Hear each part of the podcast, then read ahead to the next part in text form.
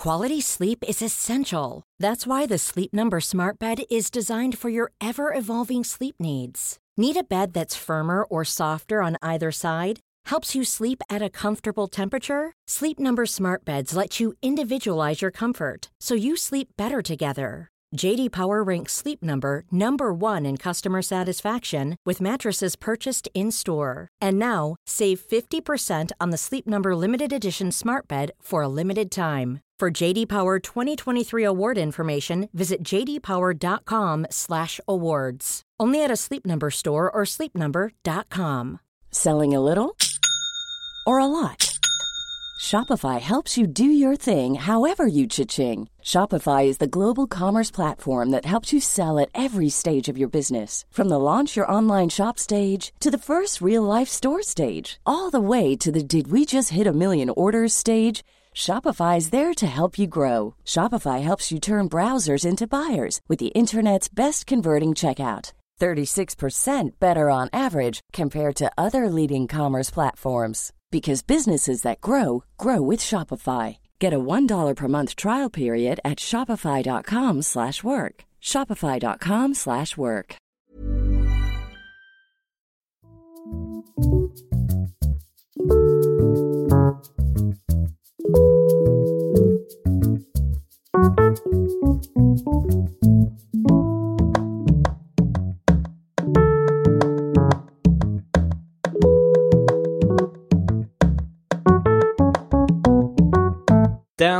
receptfria podcasten med det tvivelaktiga men kanske också lite fyndiga namnet är tillbaka för att göra dig sällskap i din vardag. Jag heter Christian Dahlström och idag ska vi återigen prata om bipolär sjukdom. Med mig har jag även denna gången min kära vän, den jovialiske och en enigmatiske läkaren Per Höglund. Hur står det till Per? Ja, men det känns bra. Jag känner mig peppad här. Ja, härligt. Eh, du, idag ska vi alltså prata om behandling av bipolär sjukdom och eh, om vilka biverkningar som de här behandlingarna kan ge. Och eftersom vi ska göra det så tycker jag att det känns på sin plats att slänga in en liten brasklapp här. Dels att vi som vanligt reserverar oss för eventuella fel. Det tycker jag känns extra viktigt just idag eftersom det är ett svårt och dessutom ganska känsligt ämne. Och dels att eh, det vi kommer att prata om här är generella rekommendationer och ingen liksom, individuell rekommendation till dig som lyssnar. Eh, och eh, det båda de här reservationerna mynnar ut i är ju att man alltid ska rådgöra med en läkare innan man börjar eller byter behandling, eller hur Per? Mm. Och då kan jag passa på att komma ut lite clean här när det gäller, när det gäller eh, avsnitt om skattningsskalor. Jag hade två rättelser. Just det. Mm. Jag tyckte jag använde ordet prediktivt värde lite väl slapphänt. Det finns definitioner om man kollar på eh, Wikipedia eller Google på positivt predikt, prediktivt värde och negativt prediktivt värde. Som är ännu, ännu mer stringent att använda det. Mm. Det är inget fel men jag kanske använder lite frikostigt. Okay. Så, och sen så finns det skalor när det gäller Parkinsons, Parkinson's Disease Questionnaire, PDQ.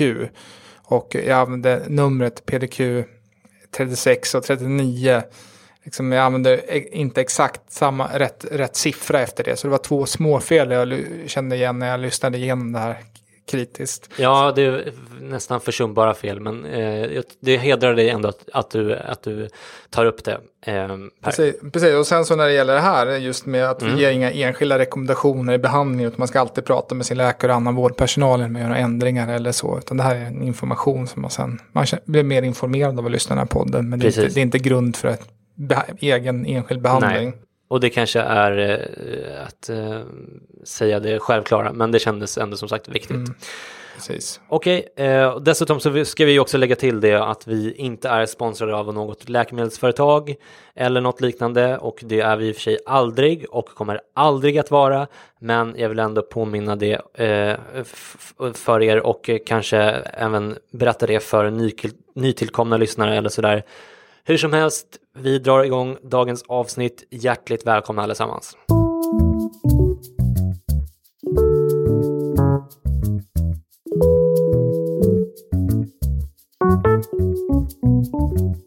I eh, förra avsnittet så frågade jag på Twitter hur patienter med bipolär sjukdom upplever sjukdomen och eh, den här, inför det här avsnittet så tänkte jag istället att jag skulle fråga eh, vårdpersonal eh, och vad de tycker och då frågade jag så här.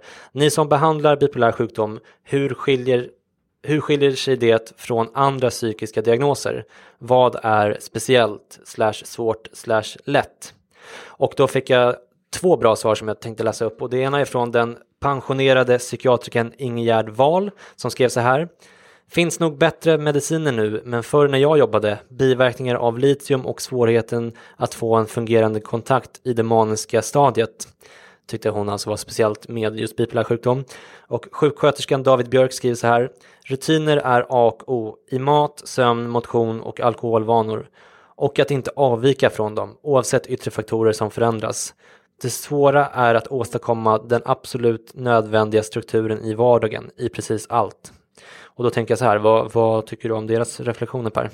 Kloka lyssnare vi har, kloka reflektioner. Ingegärd, jag håller med, just i det maniska stadiet, få kontakt är ju svårt direkt och det är en del av, av sjukdomsbilden. Liksom sånt. Även om det finns bättre medicin för att lugna ner det. Ja men att man är, man är manisk, man tycker att man är oövervinnerlig och sådär. Att man, liksom, man ser det kanske inte som en sjukdom i det tillståndet. Nej det gör man inte alls det, utan precis varför ska jag hålla på och lyssna på den här personen som mm. står framför Så det upplever du också från Ja absolut, ja, mm. absolut, även om det finns bättre mediciner mm. nu också. Och även det som David Björk skriver där med sömn, mat, motion, alkoholvanor och mm. man kommer långt med de här grundgrejerna och det är viktig grundstruktur mm. i, i vardagen. Och det är sånt som vi har tjatat om här nästan varje program och som jag själv eh, lever efter ganska mm. eh, strikt. Och jag tycker att det är jätteviktigt för mig men jag kan tänka mig att det är ännu viktigare för ett sånt här tillstånd som verkligen kan liksom svänga fram och tillbaka och vara väldigt eh, opolitligt liksom. Att man verkligen sköter grund Precis, och håller koll, koll, på det också. Hur man sover kan ju också vara en bra varningssignal mm. på väg in i ett maniskt tillstånd när man sover mm. mycket mindre och så. Mm. mm. Okej, okay, men innan vi pratar om behandlingar idag så tänkte jag att vi skulle börja med en fråga som kanske kan vara viktig när man pratar om just behandlingar. Vi eh, nämnde det lite grann i förra podden eh, att bipolär sjukdom ibland kan misstas för en annan sjukdom och vice versa då så kallade differentialdiagnoser. Men jag tänkte att vi skulle säga någonting om skillnaden mellan ett, en så kallat eh, unipolär depression, alltså en depressionssjukdom som inte har några inslag av mani eller av hy hypomani. Eh, vanliga depressioner kan man kanske lite slarvigt kalla dem. Eh, och bipolära depressioner eller depressioner som man får som en del av den här bipolära sjukdomen. Då. Eh, och i en studie från 2001 av Charles Bowden som heter Strategies to Reduce Misdiagnosis of Bipolar Depression skriver man så här, och det här är som vanligt min egen översättning. En undersökning bland medlemmarna i organisationen National Depressive and Manodepressive Association fann att depressiva symptom var de enskilt vanligaste inledande symptomen på bipolär sjukdom. Sådana symptom hade bidragit till en inledande feldiagnostisering som unipolär depression i 33 procent av fallen. Varje systematisk studie av denna fråga finner liknande resultat oavsett metod. En stor del av patienterna med bipolär sjukdom får den felaktiga diagnosen depression. Och då tänker jag eh, att jag undrar ifall det här är din uppfattning också Per, från din erfarenhet. Ja, jag tänker så att ser man bara, ser man en deprimerad person framför sig så är det vanligaste man kan tänka sig att en deprimerad, deprimerad person och speciellt bipolär typ 2 som börjar där man ser när det börjar uppkomma en hypoman episod men så ser man i backspegeln att det funnits depressiva episoder. Det är nog ganska troligt att man har satt den, en depressiv, eh, depressiv diagnos tidigare. Så jag tänker att det här är inte så konstigt. Däremot så är det viktigt att man gör en bra intervju med den drabbade och personer och om, omgivning om hur det har sett ut tidigare. Så man inte, när någon är deprimerad, att man inte missar att det har funnits någon eh, manisk episod eller någon hypoman episod. Och det behöver inte räcka med Ibland så måste intervjua även anhöriga för man kanske inte kommer ihåg eller inte vill, inte vill berätta. Det är jätteintressant att du säger det för att eh, vi har ju ibland pratat om det i podden att mm. det här liksom eh, vårdcentralssjukan eller vad man ska kalla det. Att man kommer in till en läkare eh, som eh, säger att man är deprimerad och så får man antidepressiv medicin och blir hemskickad mm, utan någon mm. kontakt och sådär. Mm. Och det är ju såklart förjäkligt även om man mm. visar sig vara deprimerad. Mm. Alltså, alltså, antidepressiv medicin i all ära, men då ska det skötas på rätt sätt och man ska liksom bli Mm. informerad om vilka alternativ det finns och sådär. Jag äter ju själv antidepressiv medicin så jag har ingenting emot det. Men, men du förstår vad jag menar, Mm. Ja. att om man, om, om man då har bipolär sjukdom eh, där det här kan bli ett stort problem, eh, eh, om, särskilt om man, om man får Mm. felmedicinering och sådär, då, um, the bottom line här är väl att man liksom måste göra ordentliga undersökningar Ja, av egentligen alla patienter som har depressiva eh, drag. ja både liksom det utesluter rent fysiska så det är inte någon sköldkörtelsjukdom. Men det är ju man tar, ganska lätt att gå tar, man tar de här snabbt, liksom. proverna. Det ska man göra, men också, och, och samtidigt också ta den här historien bakåt och kanske också framåt. De följer, fylla i en stämningsdagbok eller göra Mm. videoklipp med sig själv. Och jag tycker inte man ska ställa diagnos Ibland kan det vara supertydligt men att man gärna har mer än ett besök när man har då återbesök Mm. lite senare. Ibland kan jag tycka att det finns en förväntan både från den, den som söker hj- hjälp och även den som behandlar att man snabbt ska sätta in en medicin Mm. eller göra någonting. Ibland ska man ha lite is i magen så man inte går in för snabbt med nå- någonting. Just För, det. så vi kommer komma in på medicin kan också i de här fallen inte vara så gynnsam Ja men också. eller hur, vi kan ju ta det med en gång. för att, eh, jag, eh, ehm, många får ju då alltså antidepressiva mediciner till följd av att de får just en depressionsdiagnos. Och jag har inte riktigt förstått hur det ligger till med det här. Jag tycker att man har hört lite olika. Kan det vara negativt att ge en människa med bipolär sjukdom antidepressiv medicin? Finns det liksom risker med det?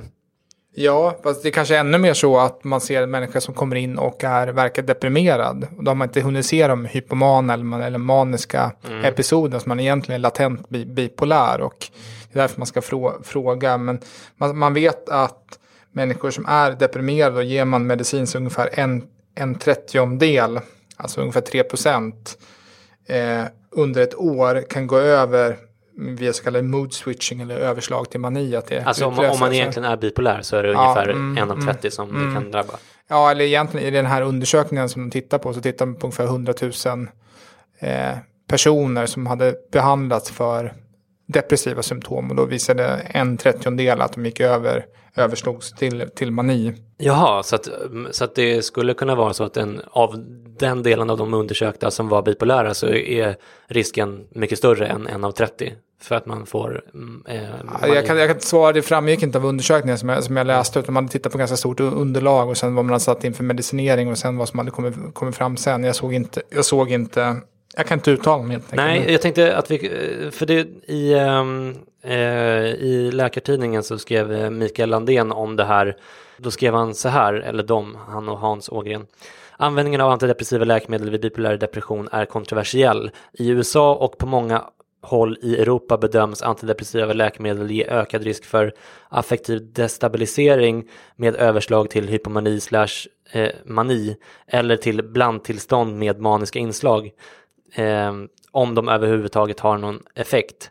Men i stora delar av Europa råder, råder en liberalare syn på antidepressiva medel och användningen är utbredd.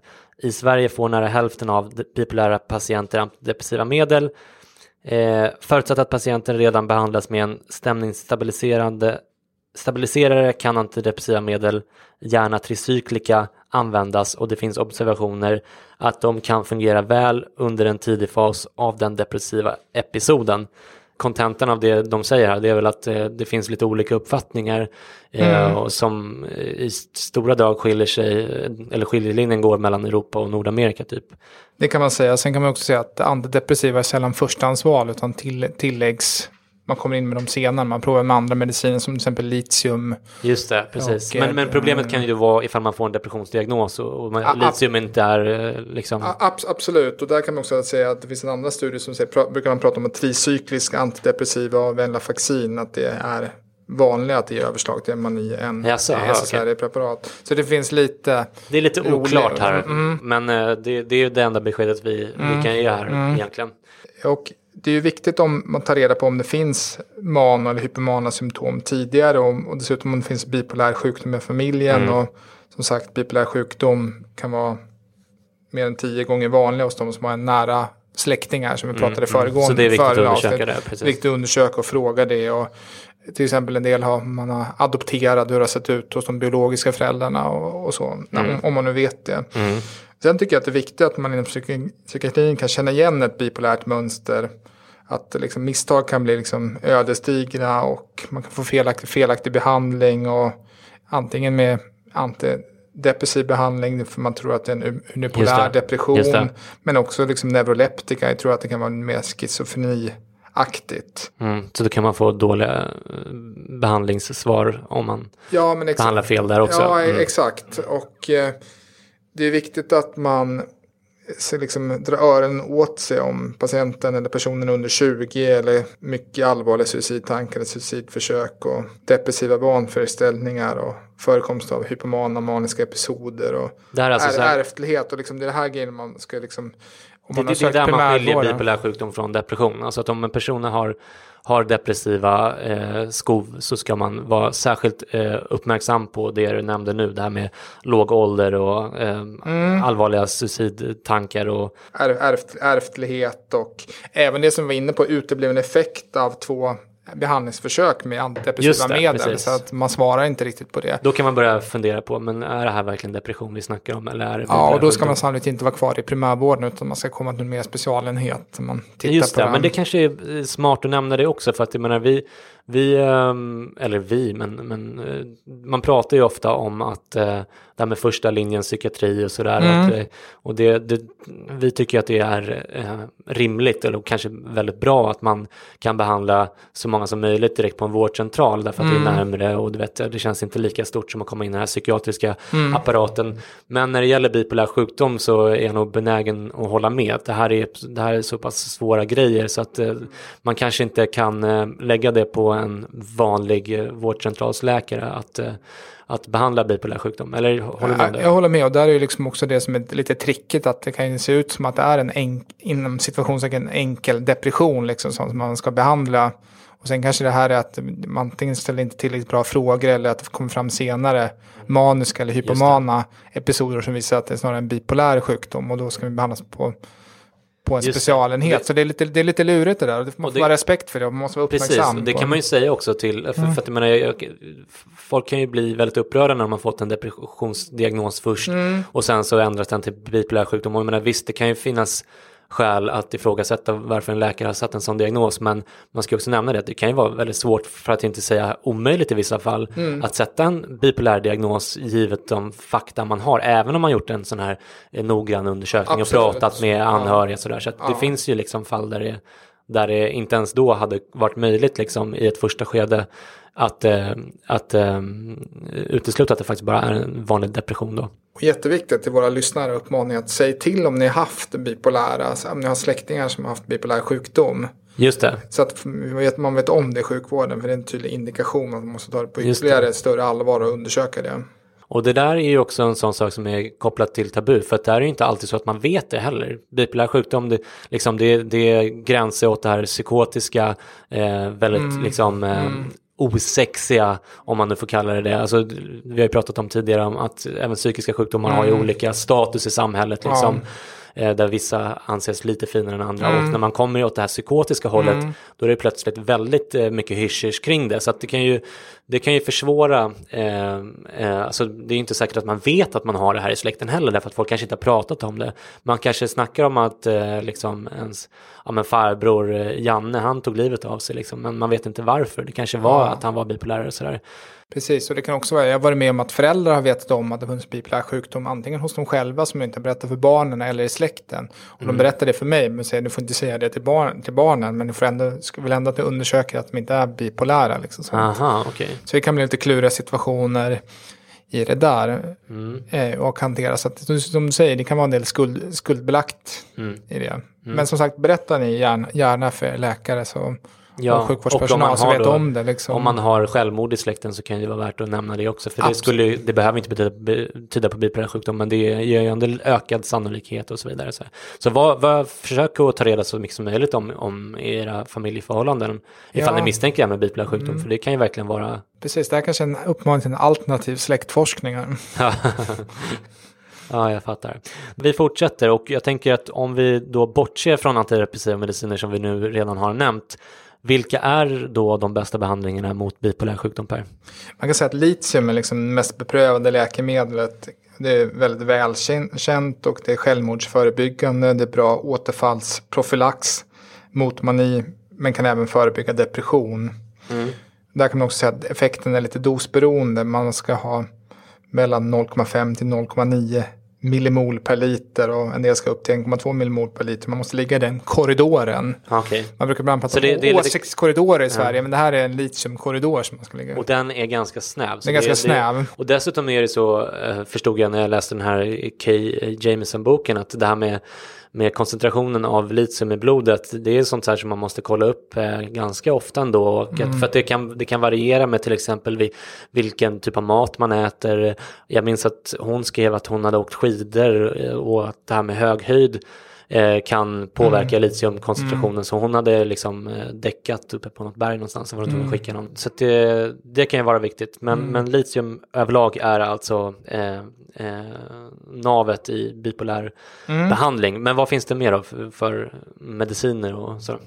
Ja, men precis. Att, eh, det är ju läkemedel som gäller med litium, men även det kan vara någon så kallad antiepileptika, valpra, valprat eller lamotrigin. Och ibland så har man tilläggsbehandlingar med såna atypiska antipsykotiska olanzapin eller ketapin. Okej, Och ibland lägger man också till andra depressiva läkemedel. Vi pratar om SSRI eller, eller, tricyk, eller tricykliska. okej. Och eh, kom, det är inte jättevälutforskat kombinationsbehandlingar. Och även, även ECT, eller vad, vad brukar vi säga på svenska här? Elbehandling. El, elbehandling kan användas vid svår depressiv bild. Så att är litium men även typ antiepileptika som de här valproat och lamotrigin som du nämner. Ja, precis. tilläggsbehandlingar med eh, sådana atypiska antipsykotika. Mm. Ehm, eh, och då eh, lite kontroversiellt eller, eller eh, det här med antidepressiva mediciner. Men det finns ju ändå där liksom, eh, det, det används ju ändå i, i vården Det, som det, det, är nu. det används, man var medveten om risk, riskerna. Liksom, som, Mm. och, som Ja. sagt, eh, ja precis. Och sen så pratar vi om att det här kanske mediciner kanske är en tre fjärdedelar av behandlingen eller en bra litiumbehandling är tre fjärdedelar, att må tre fjärdedelar bra om man skulle kunna må. Så också viktigt med alternativ behandling av bipolär sjukdom, både att man får bra stöd hos anhöriga och att man kan ha liksom Ibland pratar man om case management, man har en bra kontaktperson i, i sjukvården. Du menar alltså att, att man, det här med litium, eh, eftersom det funkar så bra så kanske man nöjer sig med det och att, få, Mm. och att patienterna blir då, eh, som du säger, tre fjärdedels bra, att man blir ganska mycket bättre Mm. men inte helt. Du menar att man inom sjukvården ska sätta lite högre mål på något sätt? Att man, Ja, där- både, både som den som är drabbad och eh, anhöriga och sjukvården ska sätta högre mål. Att man kan jobba bättre med samhället, att man kan jobba bättre med familjen och de personerna. Och Absolut, verkligen. Och det var ju liksom som du pratade om Läkartidningen av alla psykiatriska sjukdomstillstånd där bipolära tillstånd är vars sjukdomsbörda minskar mest om patienten erbjuds en optimal behandling. och där är nyckelordet är optimal där menar du? Verkligen, verkligen att höja, höja ambitionsnivån. Det tycker jag är jätteviktigt. Sen ska man ju kunna göra det också. Eh, där finns det också psykoterapi har diskuterats en del. Intressant. Vad, Mm. vad, vad, vad vet man om det då? Det är lite kontroversiellt. Man skriver i den här läkartidsartikeln är att det är lite tveksam vad evidensen är till det. Jag har läst en metastudie, alltså en studie som samlar andra studier från 2014 av Holly A. Swartz. Och där pratar man om att eh, psykoterapi gör att man återfrisknar snabbare från depressiva episoder och även eh, förhindrar nya Okej. nya, nya episoder. Mer på det depressiva spektrat än på den maniska sidan. Och man menar att det finns ganska liten skillnad mellan olika KBT, till exempel KBT-terapi, familjeterapi, IPSRT, Interpersonal and Social Rhythm Therapy, psykoedukation och den här integrerade care management, case management. Och att det handlar mer om att det handlar väl mycket tycker jag om att man måste förstå principerna som ligger bakom. Man har mycket sjuk, hur det blir när man blir deprimerad, vad man kan göra åt det, men även när man går upp i maniska episoder, att det är en utbildningsinsats där, man får en struktur. Och det verkar viktigare att man träffas oftare och jobbar intensivt med det här än exakt mm. vilken metod man mm. använder. Eh, jag är inte superpåläst på det här, men det är de Nej. studier jag läst okay. på det. Men eh, som jag uppfattar det i alla fall så kan man, alltså bipolär sjukdom det är en så pass allvarlig sjukdom att liksom medicin det, det måste vara förstahandsalternativ. Abs och litium, ab så att, absolut. Så att Själv, självmordsrisken och hela den Exakt. som minskar med litium, absolut. Så att det, det, det, det är inte snack om att man ska erbjuda psykoterapi av någon i, någon, i första eh, skedet. Men, men det, och, och, det är inte säkert att psykoterapi kanske, nu effekten av psykoterapi verkar inte helt liksom eh, fastslagen. Men jag menar, även om det inte är så att man blir frisk av psykoterapin så, så tycker jag nog ändå att liksom, eh, det kan, alltså men det här är jätteallvarliga sjukdomar som påverkar ens liv jättemycket. Det är klart mm. att man behöver prata med någon om det och mm. försöka förstå sig på sin sjukdom så att man liksom ja, men, kan göra informerade beslut i, både när det gäller behandling och i sin mm. vardag. Sådär. Mm. Så att, eh, så att, ehm, ja, och, och jag, jag tror att kommer lite kort till det i, i förhållande till Kay Jamison som mm. berättar en hel del om det i sin bok mm. också. Men jag tycker att um, det är intressant det du säger och um, det, det du kokar ner till det är ju att litium fortfarande idag är liksom navet i behandlingen av bipolär sjukdom. Mm. Och jag ska säga det också att litium är ju ett grundämne, det är ju egentligen ingen medicin i den bemärkelsen. Liksom. Mm. På tal om litium då så jag tänkte att vi, vi ska påminna oss om vad seniorprofessor Marie Åsberg som för övrigt känner just Kay Redfield Jameson personligen, eh, berättade hon när vi sågs häromdagen. Och jag tänkte att vi skulle lyssna på vad hon tycker om litium, för att i avsnitt 17 av eh, podden så sa Marie nämligen så här. Here's a cool fact. A crocodile can't stick out its tongue. Another cool fact, you can get short-term health insurance for a month or just under a year in some states. United Healthcare short term insurance plans are designed for people who are between jobs, coming off their parents' plan, or turning a side hustle into a full time gig. Underwritten by Golden Rule Insurance Company, they offer flexible, budget friendly coverage with access to a nationwide network of doctors and hospitals. Get more cool facts about United Healthcare short term plans at uh1.com. When you're ready to pop the question, the last thing you want to do is second guess the ring at Bluenile.com, you can design a one of a kind ring with the ease and convenience of shopping online. Choose your diamond and setting. When you find the one, you'll get it delivered right to your door. Go to Bluenile.com and use promo code LISTEN to get $50 off your purchase of $500 or more. That's code LISTEN at Bluenile.com for $50 off your purchase. Bluenile.com code LISTEN. I'm Sandra, and I'm just the professional your small business was looking for. But you didn't hire me because you didn't use LinkedIn jobs. LinkedIn has professionals you can't find anywhere else, including those who aren't actively looking for a new job but might be open to the perfect role, like me. In a given month, over 70% of LinkedIn users don't visit other leading job sites. So if you're not looking on LinkedIn, you'll miss out on great candidates like Sandra. Start hiring professionals like a professional. Post your free job on linkedin.com/people today. Om man går idag och ser vad som har varit märkvärdigast i den farmakologiska utvecklingen, då tror jag att det är kanske inte neuroleptikum, jag tror att det är litium. Skälet att jag tror det, det är att litium till de flesta bipolära patienter eh, resulterar i att de kan leva ett normalt liv utan symptom. Klara sig bra, kan förutse, kan planera sitt liv på ett sätt som inte var alls var möjligt på den tiden det inte fanns sån medicin. Och de kan göra det till priset av ganska små biverkningar. Klart det är inte biverkningsfritt men det är ganska små och för det mesta tolerabla biverkningar. Och de kan fortsätta högkvalificerade jobb och så. Det tycker jag är det stora miraklet i psykiatrin. Som inte alls uppskattats efter förtjänst. Alltså neuroleptika har man skrivit mycket om, tyckt mycket om. Litium varken skriver man eller tycker om, men jag tycker det är det stora miraklet. Jätteintressant, eller hur Per? Mm, verkligen. Det, hon tycker alltså att det här är litium är psykiatrins stora mirakel. Det är ganska mm. stora mm. ord från en så eh, kunnig person som Marie. Både mirakel och det, att det inte har fått en uppmärksamhet som det har förtjänat också. Ja, verkligen. Exakt. Väldigt intressant. Och i, i, den podden, jag lyssnade tillbaka på den lite grann i, i researchen till det här avsnittet, så berättar hon även att det var en dansk psykiatriker som heter Mogen Skau som eh, Marie såklart också har träffat personligen. Han är död nu sedan typ 2002 eller något sånt. Men, men han var den första som testade litium på människor med bipolär sjukdom. Eh, och det han var inte den första som, som eh, hade upptäckt eh, litium på det sättet, utan jag, jag, som jag minns det så var han australisk, australiensk forskare som hade testat det på typ marsvin eller sånt där. Mm. Och, men den, den, eh, den studien var liksom, den blev inte uppmärksammad överhuvudtaget och föll i så, så glömska. kommer jag också ihåg det. Ja, Eller hur? Mm. Och Mogen Skauda, hans, hans eh, pappa och bror och flera andra i släkten var bipolära, vilket liksom plågade honom väldigt mycket. Det var ju, det är eftersom det är en supersvår sjukdom, så han liksom vigde sitt liv till att försöka hitta ett botemedel eh, till den här sjukdomen. Och eh, då så liksom hittade han den här obskyra, obskyra försöket på 50-talet från Australien och så gav han sig fasen på att han skulle testa det här på bipolära människor. Och jag, jag minns att Marie berättade också att han fick ett, ett bakslag i det att det var någon som menade på att eh, om om man testar någonting på bipolära människor när de är i sina eh, eh, mest extrema eh, tillstånd så kan man testa nästan vad som helst för att då kommer en viss del av dem kommer gå tillbaka mot eh, ett normaltillstånd av, liksom, av eh, naturen så att säga.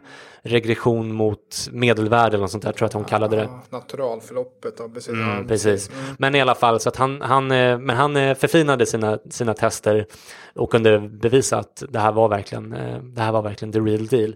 Ja, det var en liten, en liten utvikning om vårt eh, kära grannland Danmark, men jag tyckte det var en ganska fascinerande eh, historia. Eh, och jag menar, jag kan tänka mig att hade jag haft bipolär sjukdom så hade jag nog känt en jävligt stor tacksamhet mot den här Mogen Skau, den här danska psykiatrikern. För att jag menar, det är ju liksom det är ju långt ifrån självklart att man får för sig att testa ett eh, vanligt grundämne mot en svårare sjukdom, eller hur?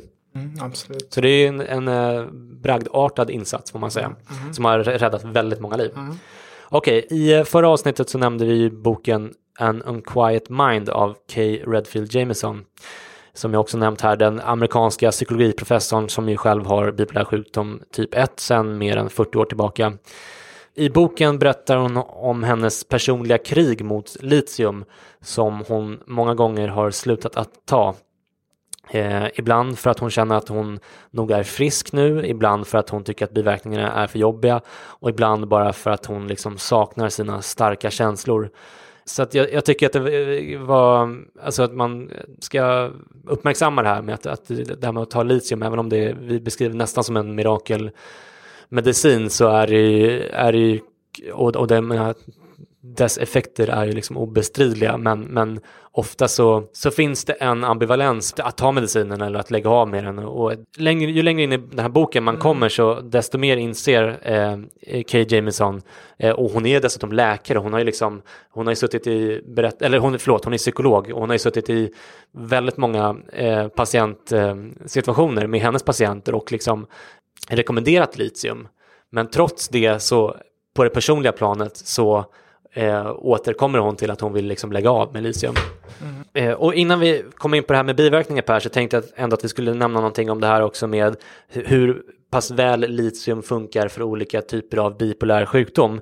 Ehm, det är ju lite lite omtvistat och jag tänkte att vi kanske ska nämna det ändå så att folk inte, för att ibland så kan, kan man hitta citat på nätet där de uttalar sig väldigt kategoriskt om det här eh, och min bild av det är att det inte är så eh, glasklart. Jag tänkte ta ett citat ur en annan studie som man har i, i Läkartidningen, alltså inte samma som vi har pratat om ganska mycket tidigare, utan eh, en annan. Men även den här är ju också skriven då av Mikael Landén så, som är en av Europas kanske största auktoritet på bipolär sjukdom. Ehm, eh, hur som helst, de skriver så här om skillnaden i behandling mellan bipolär typ 1, typ 2 och så vidare.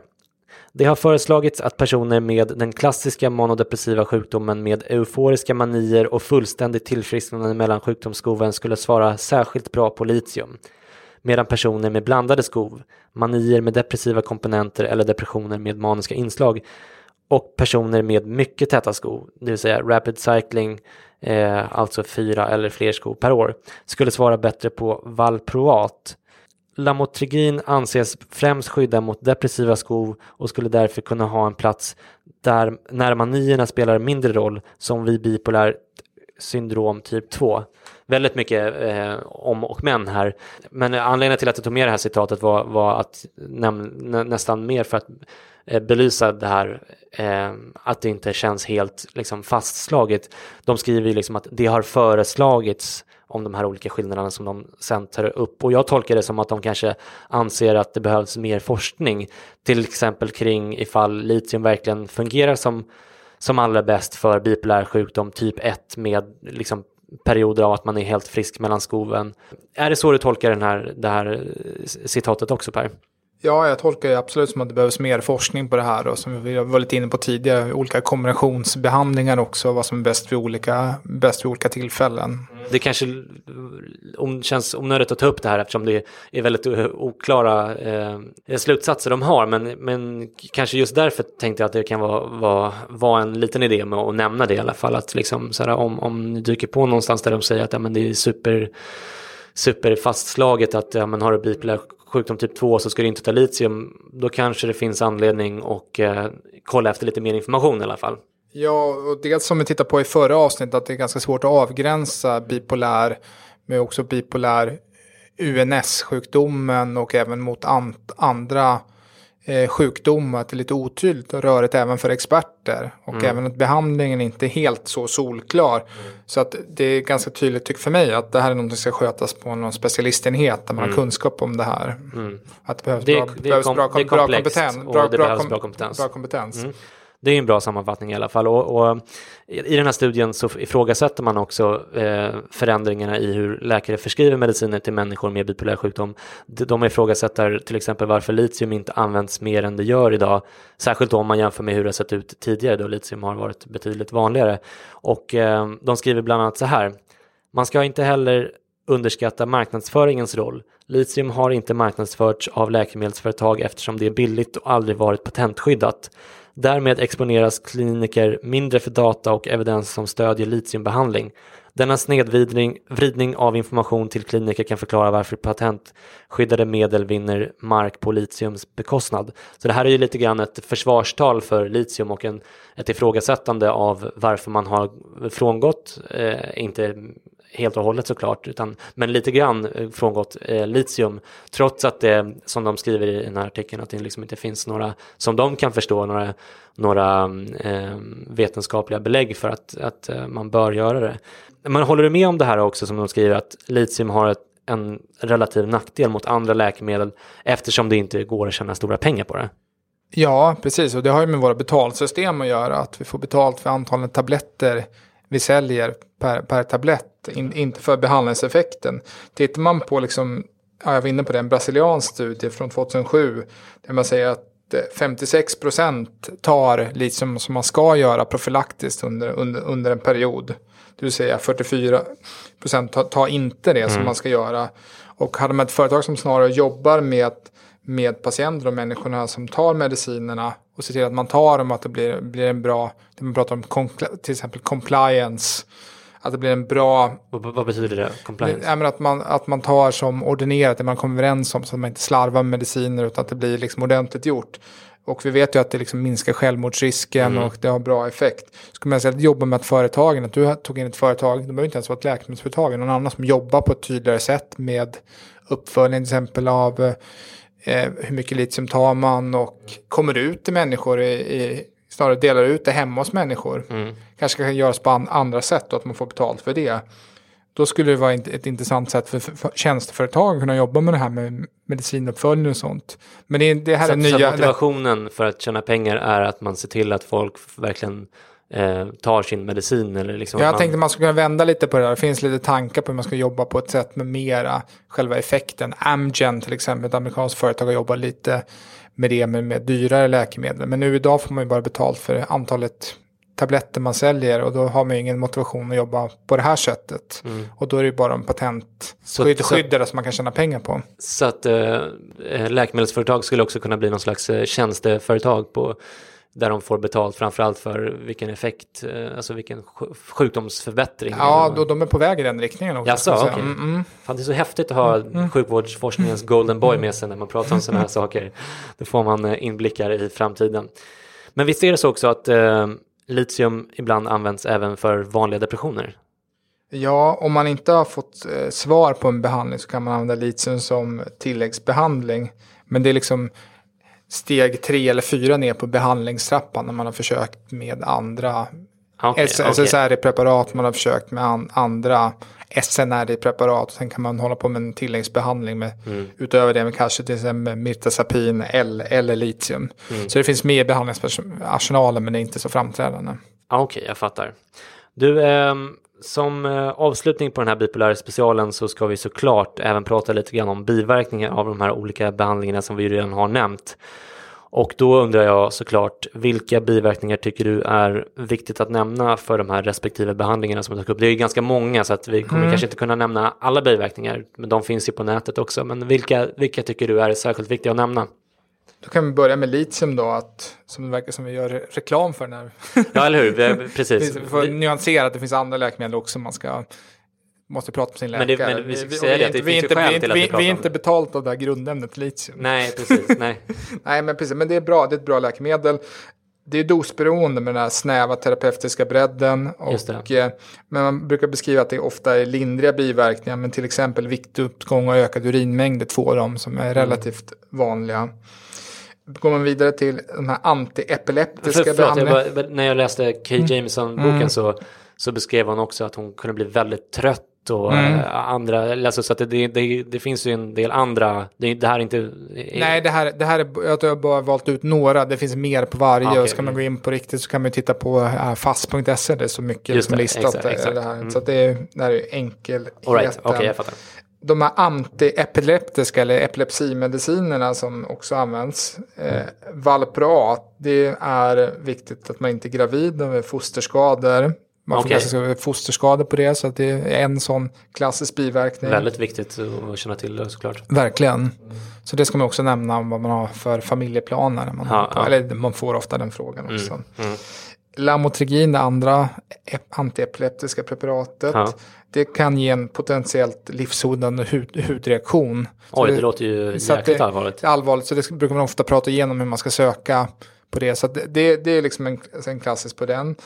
Det man över till det andra, tredje preparat i gruppen, neuroleptika. Mm. Eh, till, till exempel Olanzapin, ett sånt preparat, ketapin vi pratade om. Mm. Då kan det både ge neurologiska och metabola biverkningar. Och det är viktigt. Och förklara, vad, vad kan... de ska, meta, meta, metabola biverkningar är det viktigaste, det vill säga att man går upp i vikt, man får högre blodfetter. Väldigt tydlig med det här och de här preparaten är lite olika. Olanzapin till exempel är ett bra preparat vid psy- psykos och tillfälligt, men det är också stora viktuppgångar. Jag tror det är det som går upp mest. Just det. 8 kilo.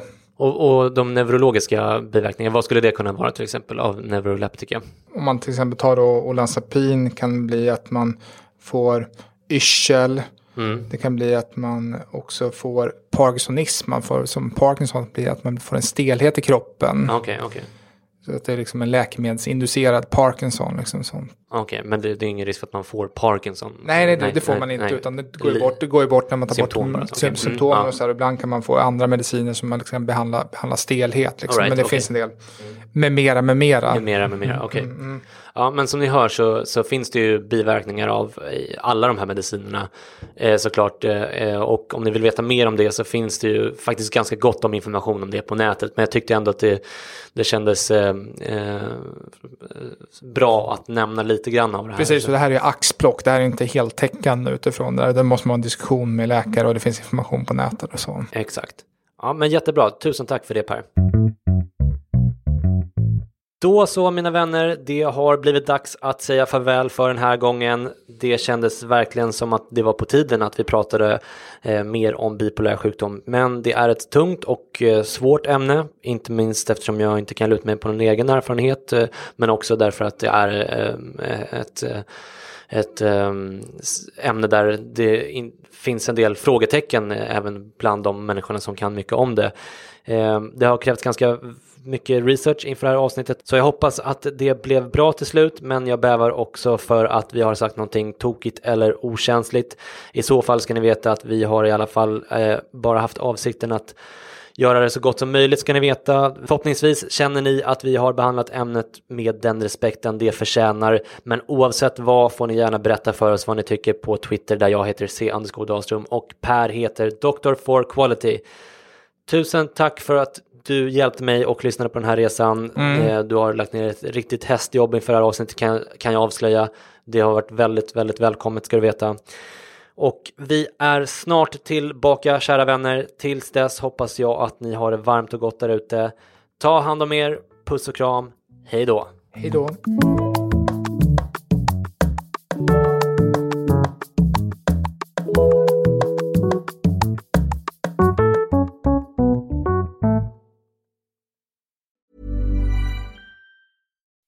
When you make decisions for your company, you look for the no brainers. If you have a lot of mailing to do, stamps.com is the ultimate no brainer. Use the stamps.com mobile app to mail everything you need to keep your business running with up to 89% off USPS and UPS. Make the same no brainer decision as over 1 million other businesses with stamps.com. Use code PROGRAM for a special offer. That's stamps.com code PROGRAM.